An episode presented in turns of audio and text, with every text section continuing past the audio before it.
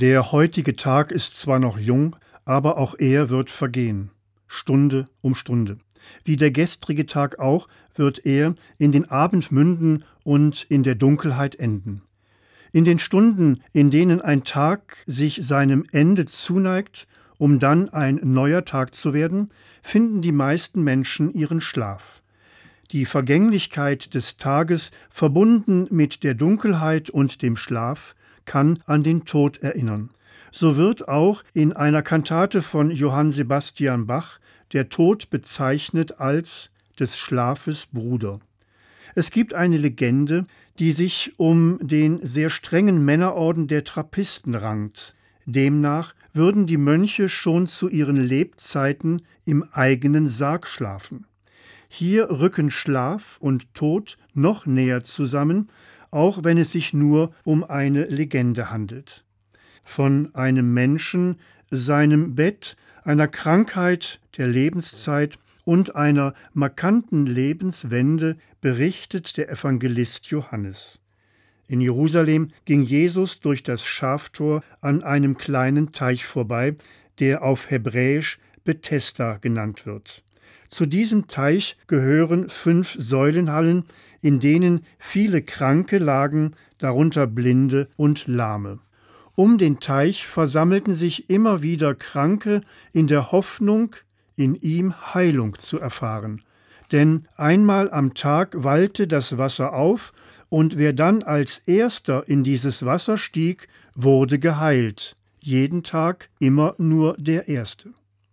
Jesus trifft am Teich einen gelähmten Mann.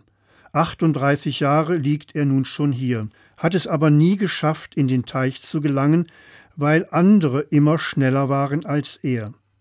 Niemand sei bisher zu ihm gekommen, so seine Klage weiter, um ihm zu helfen und ihn als Ersten in das aufwallende Wasser zu tragen. Nun hätte erwartet werden können, dass Jesus den Lahmen samt seinem Bett im richtigen Augenblick ans Wasser trägt. Tut er aber nicht. Stattdessen fordert Jesus den Gelähmten auf, seine Bahre selber in die Hand zu nehmen.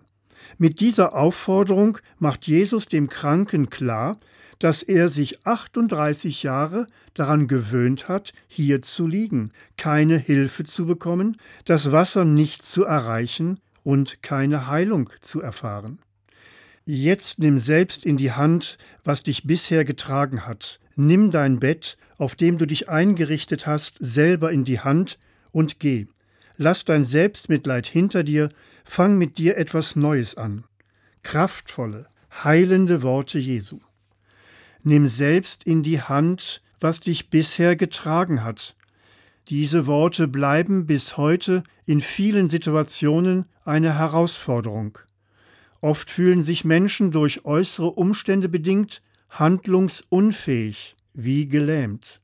Der Erwartungsdruck durch Außenstehende macht manchem täglich das Aufstehen zur Last oder sogar unmöglich.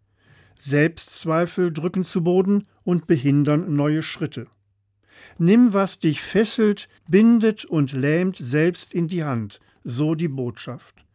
Verlass die Bahre, die da heißt, das war schon immer so, oder das traue ich mir nicht zu, oder ich kann halt nicht mehr umdenken und steh auf, steh endlich auf. Manche Menschen brauchen nicht nur solch ermutigende und fordernde Worte, sie benötigen auch eine Gehhilfe. Ihnen hilft Freundschaft, eine finanzielle Starthilfe, Beratung oder eine Therapie, um wieder zu lernen, in jedem neuen Tag dankbar den geschenkten Beginn aufzudecken.